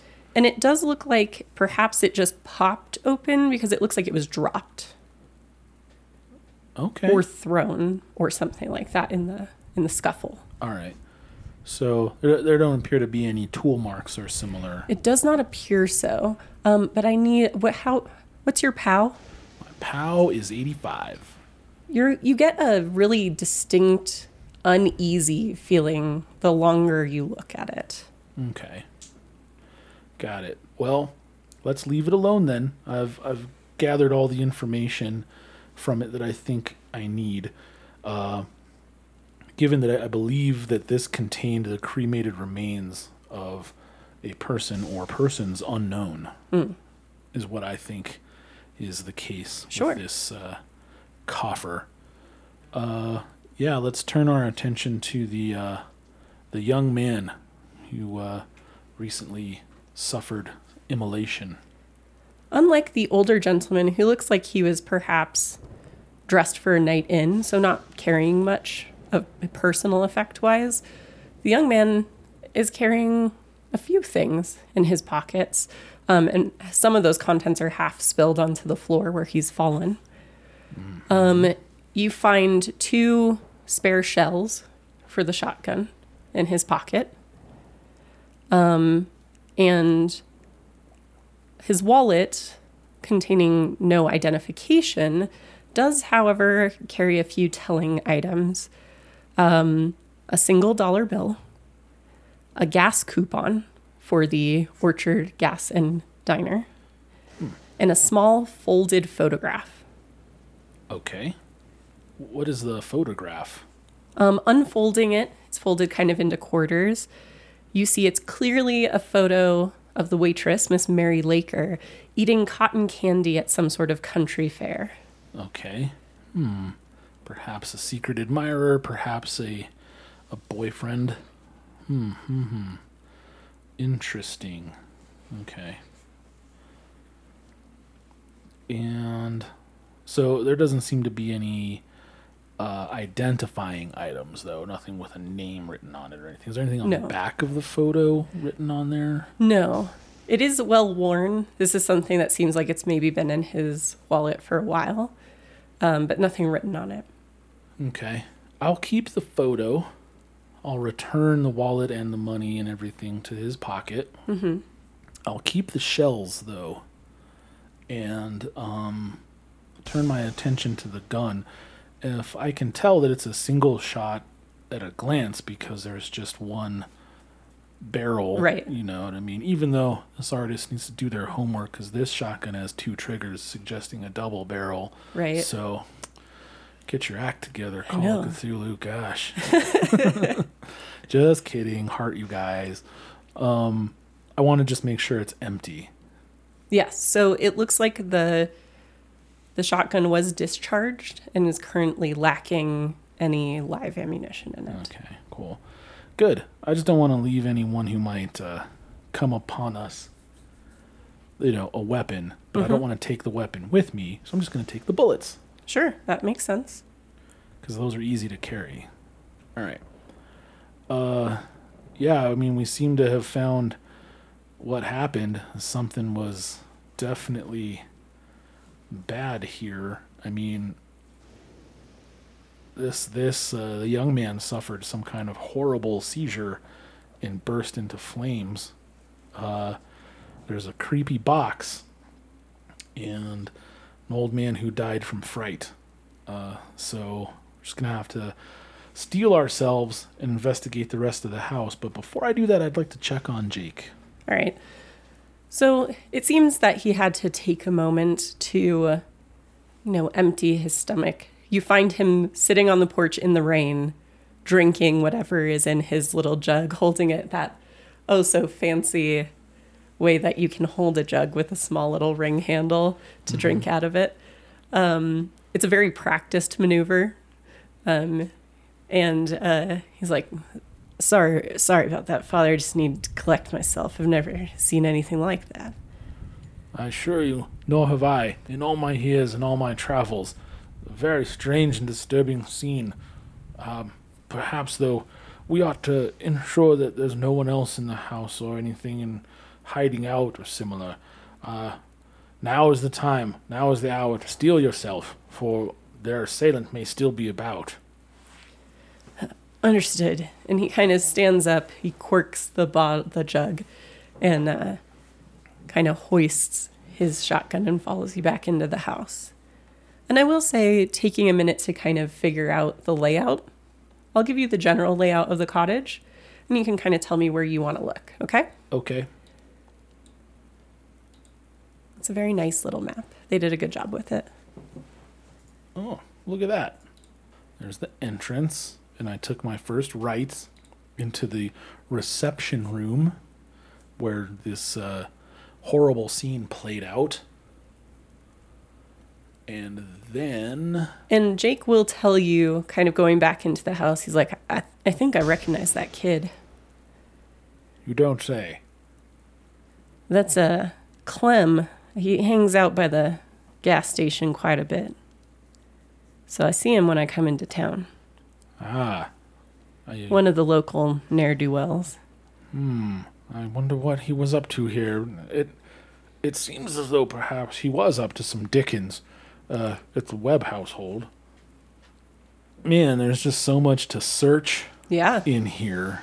Uh, but I think so. I don't really have a map of this place, right? No, you have sort of a mental map. I'm assuming you guys kind of went through and sort of cl- basically cleared rooms without Oh. searching them. Okay, that, that's what I was gonna propose. Yeah. Like you know, you you duck your head into a room and you know shine the flashlight around. You know, if if nothing seems out of the ordinary, you continue. You know, and uh, so now bearing that in mind, I think that uh, where did I see on here? Ah, there we go. Okay, stairs to basement. Cool. Yeah, of course there's a basement. There has to be a spooky basement. And I'm glad that there is. So, I would like to start, however, with Dr. Webb's study. Okay. So you clearly identify one of the rooms as the study.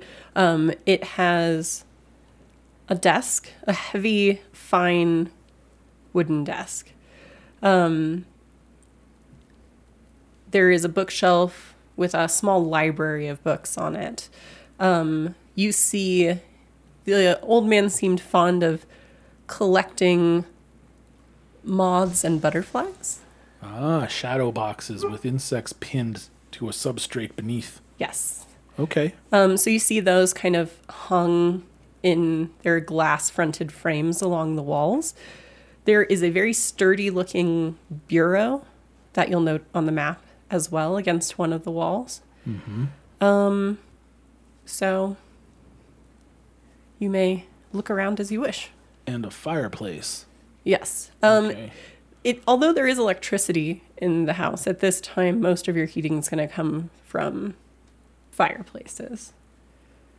So there are a couple in the house. Okay. Huh. Amelia has a little study as well, it seems. Mm-hmm. Okay. All right. Well, um, let's start with the bureau. Let's search it. All right, so going up to the bureau and kind of pulling on the door, you do find it is locked. Okay. This seems like a perfect place for the key on the pocket watch.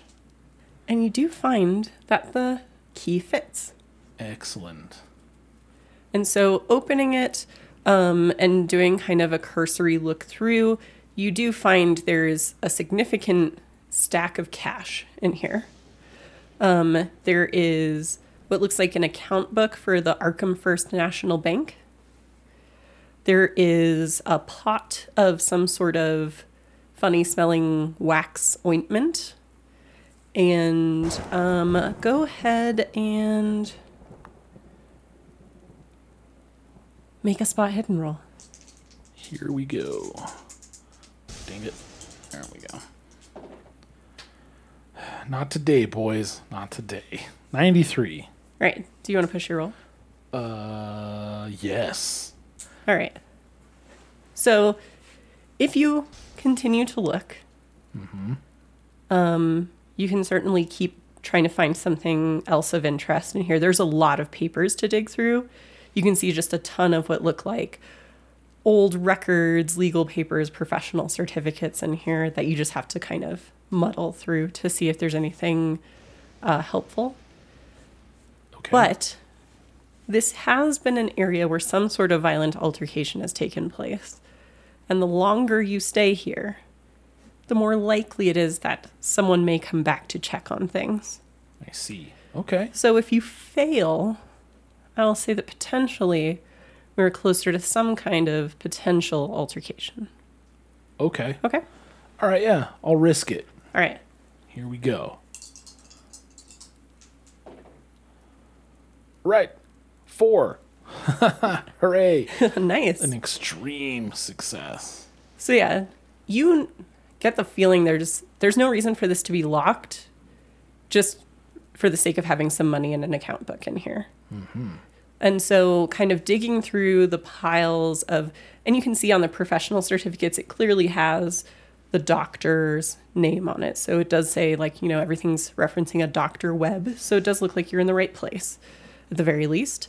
Um, and you do find an old black leather bound journal that seems to be almost like purposely hidden under the piles of papers. Okay. What does it say? What's in it? What are the contents? So, flipping through the journal, you can see that the majority of it has been left blank. And it seems like the doctor's gone out of his way only to write on the centermost pages so it seems less obvious to find what is written inside. Okay. Um, and the pages that are written out, there's like a couple things that catch your eye. It looks it would take you a while to read through the pages that are there. But kind of glancing through it, you can see a couple things. One, in a very neat, almost unemotive hand, um, is set out some rules for using some sort of thing or doing some sort of procedure. And I'll give you that listing first. There you go. You'll need to open that up bigger to see it. Okay. And feel free to read that out, or you can have me do it if my handwriting's bad. That's also okay. Ooh. This is the procedure for use of the quote sin eater unquote. And the patient may be examined in the case of malformation, which is becoming more common of late. Obtain payment and consent in advance as the procedure is not reversible, then follow the steps carefully. Draw a sample of blood and use it to create a spiral mark on the intended patient's forehead. Ooh. Speak the words written below phonetically. Geb Yafua Loig Ing Inglu I Hai Kebnak Now Boshu Shag. Open the coffer. Oh, okay. I think I see what's going on here. The eater will approach and render the patient into a fine ash before returning to the container. Seal with the prepared wax to ensure containment between procedures. It must only be used by this method and returned to the coffer by midnight, lest you risk loosing it uncontrolled to its own purposes. Okay. Um, so reading through that and the kind of couple of pages around it, it becomes clear um, that actually I need do need you to automatically lose some sanity here. Ah, So you gain one Cthulhu mythos. one Cthulhu mythos. Do I just adjust the skill? Yeah, just adjust the skill. That'll automatically adjust your max sanity down when you do that. Okay.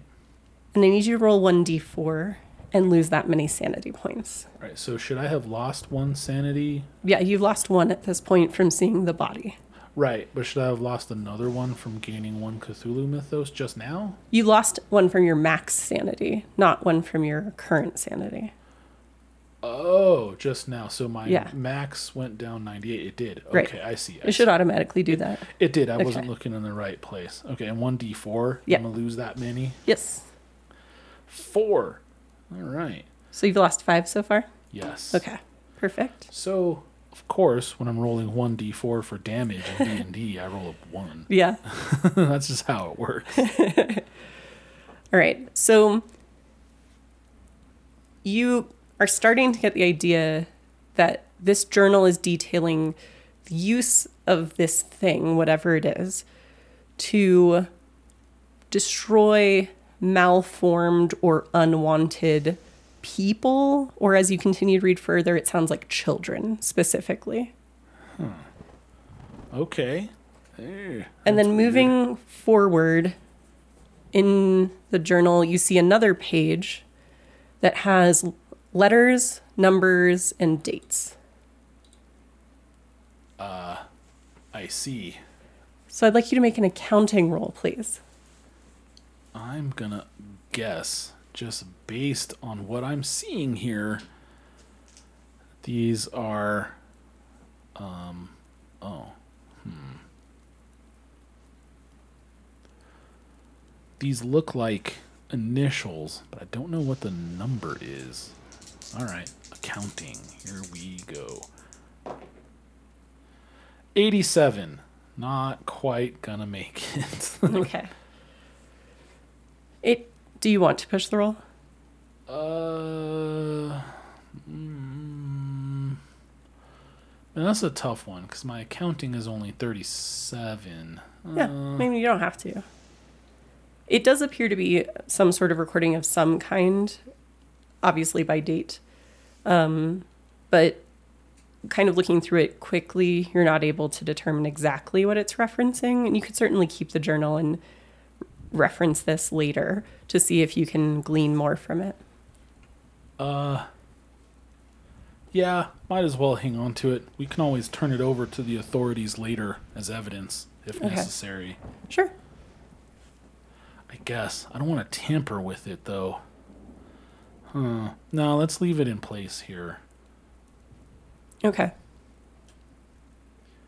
But this looks like initials and perhaps payment and the date on which the procedure may have been carried out. Um, the most recent is 1123 1919. Was that uh, About a month ago. about a month ago? Mm-hmm. Hmm. Okay. Yeah, I don't know. I could assume that he's done this before and something went wrong, but Right. And like I said, the only other things you notice in the Bureau, there's um, cash, an account book from the National Bank, um, some wax ointment, and legal and professional papers. I think that the wax ointment, if I give it a sniff, is going to smell a lot like the ointment on the box. It does. I mean, stronger in this form, but yes, it does smell very similar. okay. Can I look at the uh, the bank book to see if any of the numbers on this list correspond perhaps to deposits in the bank book? Okay, let's go ahead and do an accounting roll just to see how quickly you're able to match them up. Because obviously you can match them up without having any accounting skill, but you can work more quickly this way. All right, this is better. 19. Okay, so you're able to show first the thing that catches your eye is the balance that's listed on the account book is $19,000. Oh, ah, wow. That's really high. and you are able to match pretty much date for date an amount added to the ledger matching what's shown in the journal as the number next to the letters Okay. So it does seem as though this is payment. And- So- the realization starts to set in this is likely a tally of those that are eaten um, and the payment made for them Okay. Wow, I wonder who paid to have something eaten. Like like deformed children or something like that? Like The journal does reference, um, particularly something about a malformed children becoming more common. Um, but uh, it also mentions an otherwise unwanted. Wow. That examinations are only performed in the case of malformed children. Okay. Yeah, this doctor is using this uh this nefarious arcane technology to perform you know 18th trimester abortions basically. That's it's pretty reprehensible. I need you to make a sanity roll. 27. All right. You don't lose any sanity. I mean, this is a horror, certainly, but it's not one beyond the reaches of your mind to imagine, um, where children would be determined as unwanted either by virtue of their birth or because of a malady that they have. Um, but it certainly does seem that this doctor was involved in earning the money that he earned in part from doing this sort of procedure. Okay. Wow. All right. So let's move on to the next room, I guess. I don't, unless. Mm, yeah, there doesn't seem to be much of anything in here else, elsewise. Uh, there doesn't look to be anything to search in his room or anything in Amelia's room that I noticed. Well, I mean, you can definitely go in there. I can let you know what you see. Okay. Well, I feel like when we poked our head it's into the rooms to see what was up, Yeah. you know, um, that we got an idea of like, is, you know, are there any dressers or bureaus or, or similar? Yeah. And And just- each of the rooms do have a, a set of, you know, bedroom drawers, as I like to call them, um, and shelves and things like that, where there certainly would be potentially things, items. Um, but it'd be up to you if you wanted to take a look.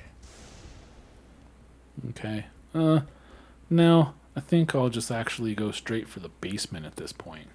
Okay. So heading down to the cellar, um, it's dusty. There are cobwebs. You can see the remnants of packing crates, likely from when they moved to this cottage.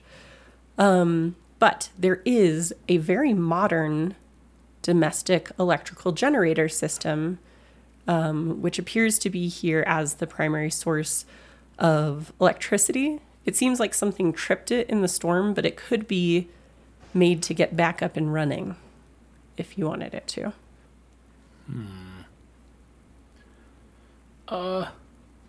Yeah, I mean, is that is that all that's down here? There's just empty crates and boxes and stuff like that, and then and the generator. Yes. Okay. Uh, yeah, let's fire it up. What do you say? Do you have electrical or mechanical repair? I have mechanical repair. Okay, let's go ahead and use that.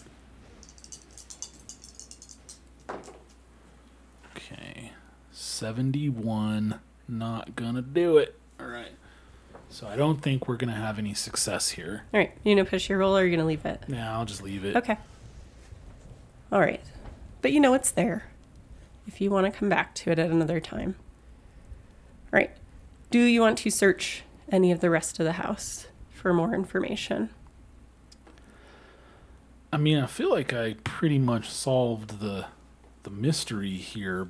I mean, we don't know where the Sin Eater came from, but uh you know, huh.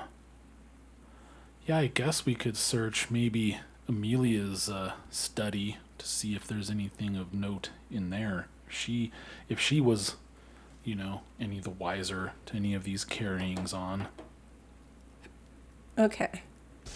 So her study is through the.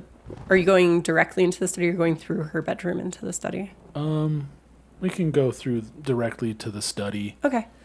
So, opening the door to the study, there is a desk um, and a shelf with a few books on it. It looks relatively neat and tidy, but there is a piece of paper, like a typed correspondence on the desk. Okay.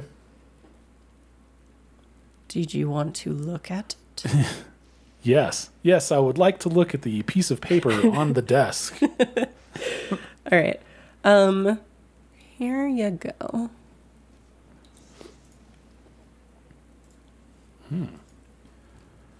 This is a letter from Miskatonic University in Arkham, Massachusetts. It's from the office of the dean. Okay. Uh, let's see.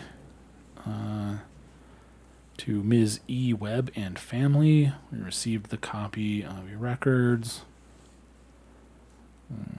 You can go ahead and, and read it into the record since the listeners don't know what it says. Okay. so, as stated, this is a, a letter, and the letterhead identifies it as from the Office of the Dean of Miskatonic University in Arkham, Massachusetts. And it says, Ms. E. Webb and family, we received the copy of Ms. Webb's records from the Boston Society for the Care of Girls. We take requests for review and second opinion quite seriously and have placed these documents before the heads and top students in the appropriate departments within the School of Medicine. Upon review of their notes and the prescriptions given, we agree that she may be safely issued a clean bill of health provided she continues to take the sleeping drafts to aid in an appropriate and restful night's sleep. These fits and nightmares can often occur, occur in a girl of her age, particularly when sleep deprived. We also recommend plenty of fresh air and exercise to facilitate physical health befitting one of her sex and station. Transcribed by Secretary for Dr. Atticus Ferrand, Dean of the School of Medicine, Miskatonic University, Arkham, Massachusetts. All right, so you can make a Know medicine or psychoanalysis roll depending on what's better for you. Okay. Uh, psychoanalysis or Know medicine. What's the difference between medicine and Know medicine? Uh, no, no, as in your education value, medicine Okay. or psychoanalysis. Oh, got it. Okay. I will go with straight up Know then, because that's the best score for me. Sure. 28. All right. You recognize the Boston Society for the Care of Girls as a very upmarket sanatorium. Oh, I see. So, uh, Amelia was recently committed, it would seem. Hmm. Okay. Oh, well, I'll, put the letter back down on the desk. But, hmm. She has been taking sleeping medicine. Uh huh. Okay. That makes sense. This starts to make sense. All right. So I feel like what maybe happened is uh, she interrupted some uh, sin eating, I guess, and uh, and as such caused the fracas in the parlor, and then ran away because she was scared. Because she was supposed to be asleep, but it didn't take. The storm woke her up or something. I don't know. That's what I think happened right now. Interesting. Okay. Do we want to search anything else? Well, we might as well search uh, her room now, given that we have reason to, Sure. and we're not just rifling through her under things. So yeah, kind of looking into her room.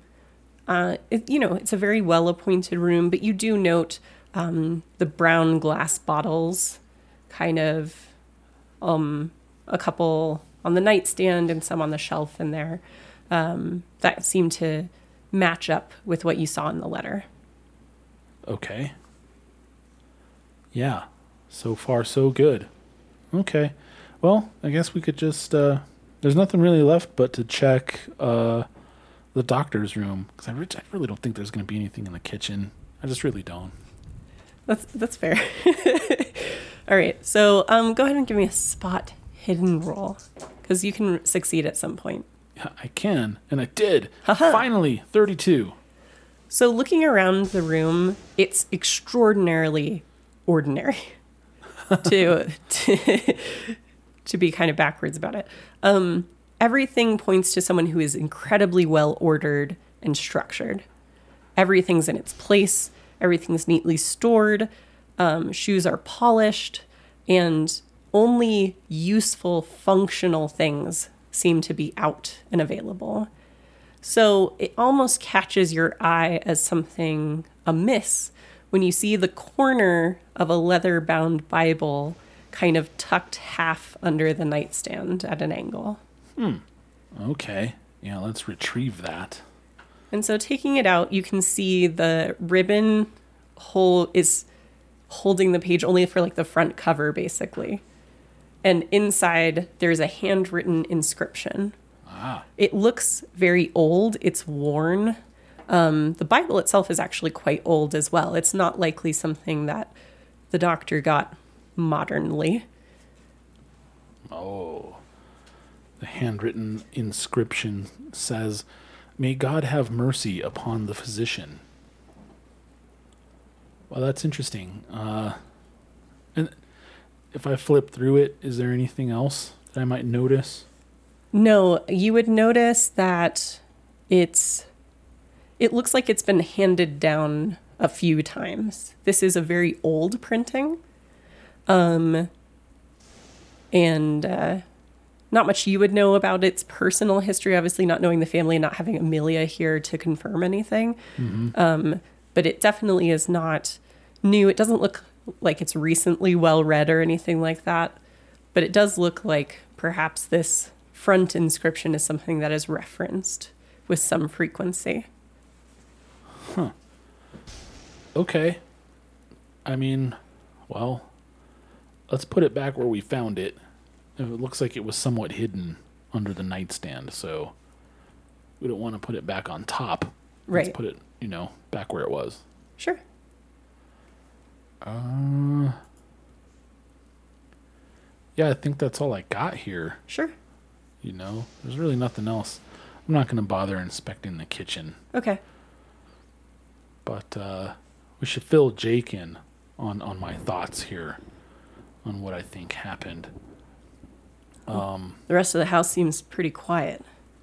indeed, it would seem as though there was some uh, ritual taking place in the parlor, and uh, in which the doctor was uh, willingly involved. Uh, there's some evidence in the bureau to suggest that maybe this was an ongoing practice, and something tonight uh, either interrupted him or otherwise it went awry, and uh, causing poor Amelia to flee into the woods, where whereupon she chanced into the road and encountered me. Uh, I believe we need to report this to the authorities immediately.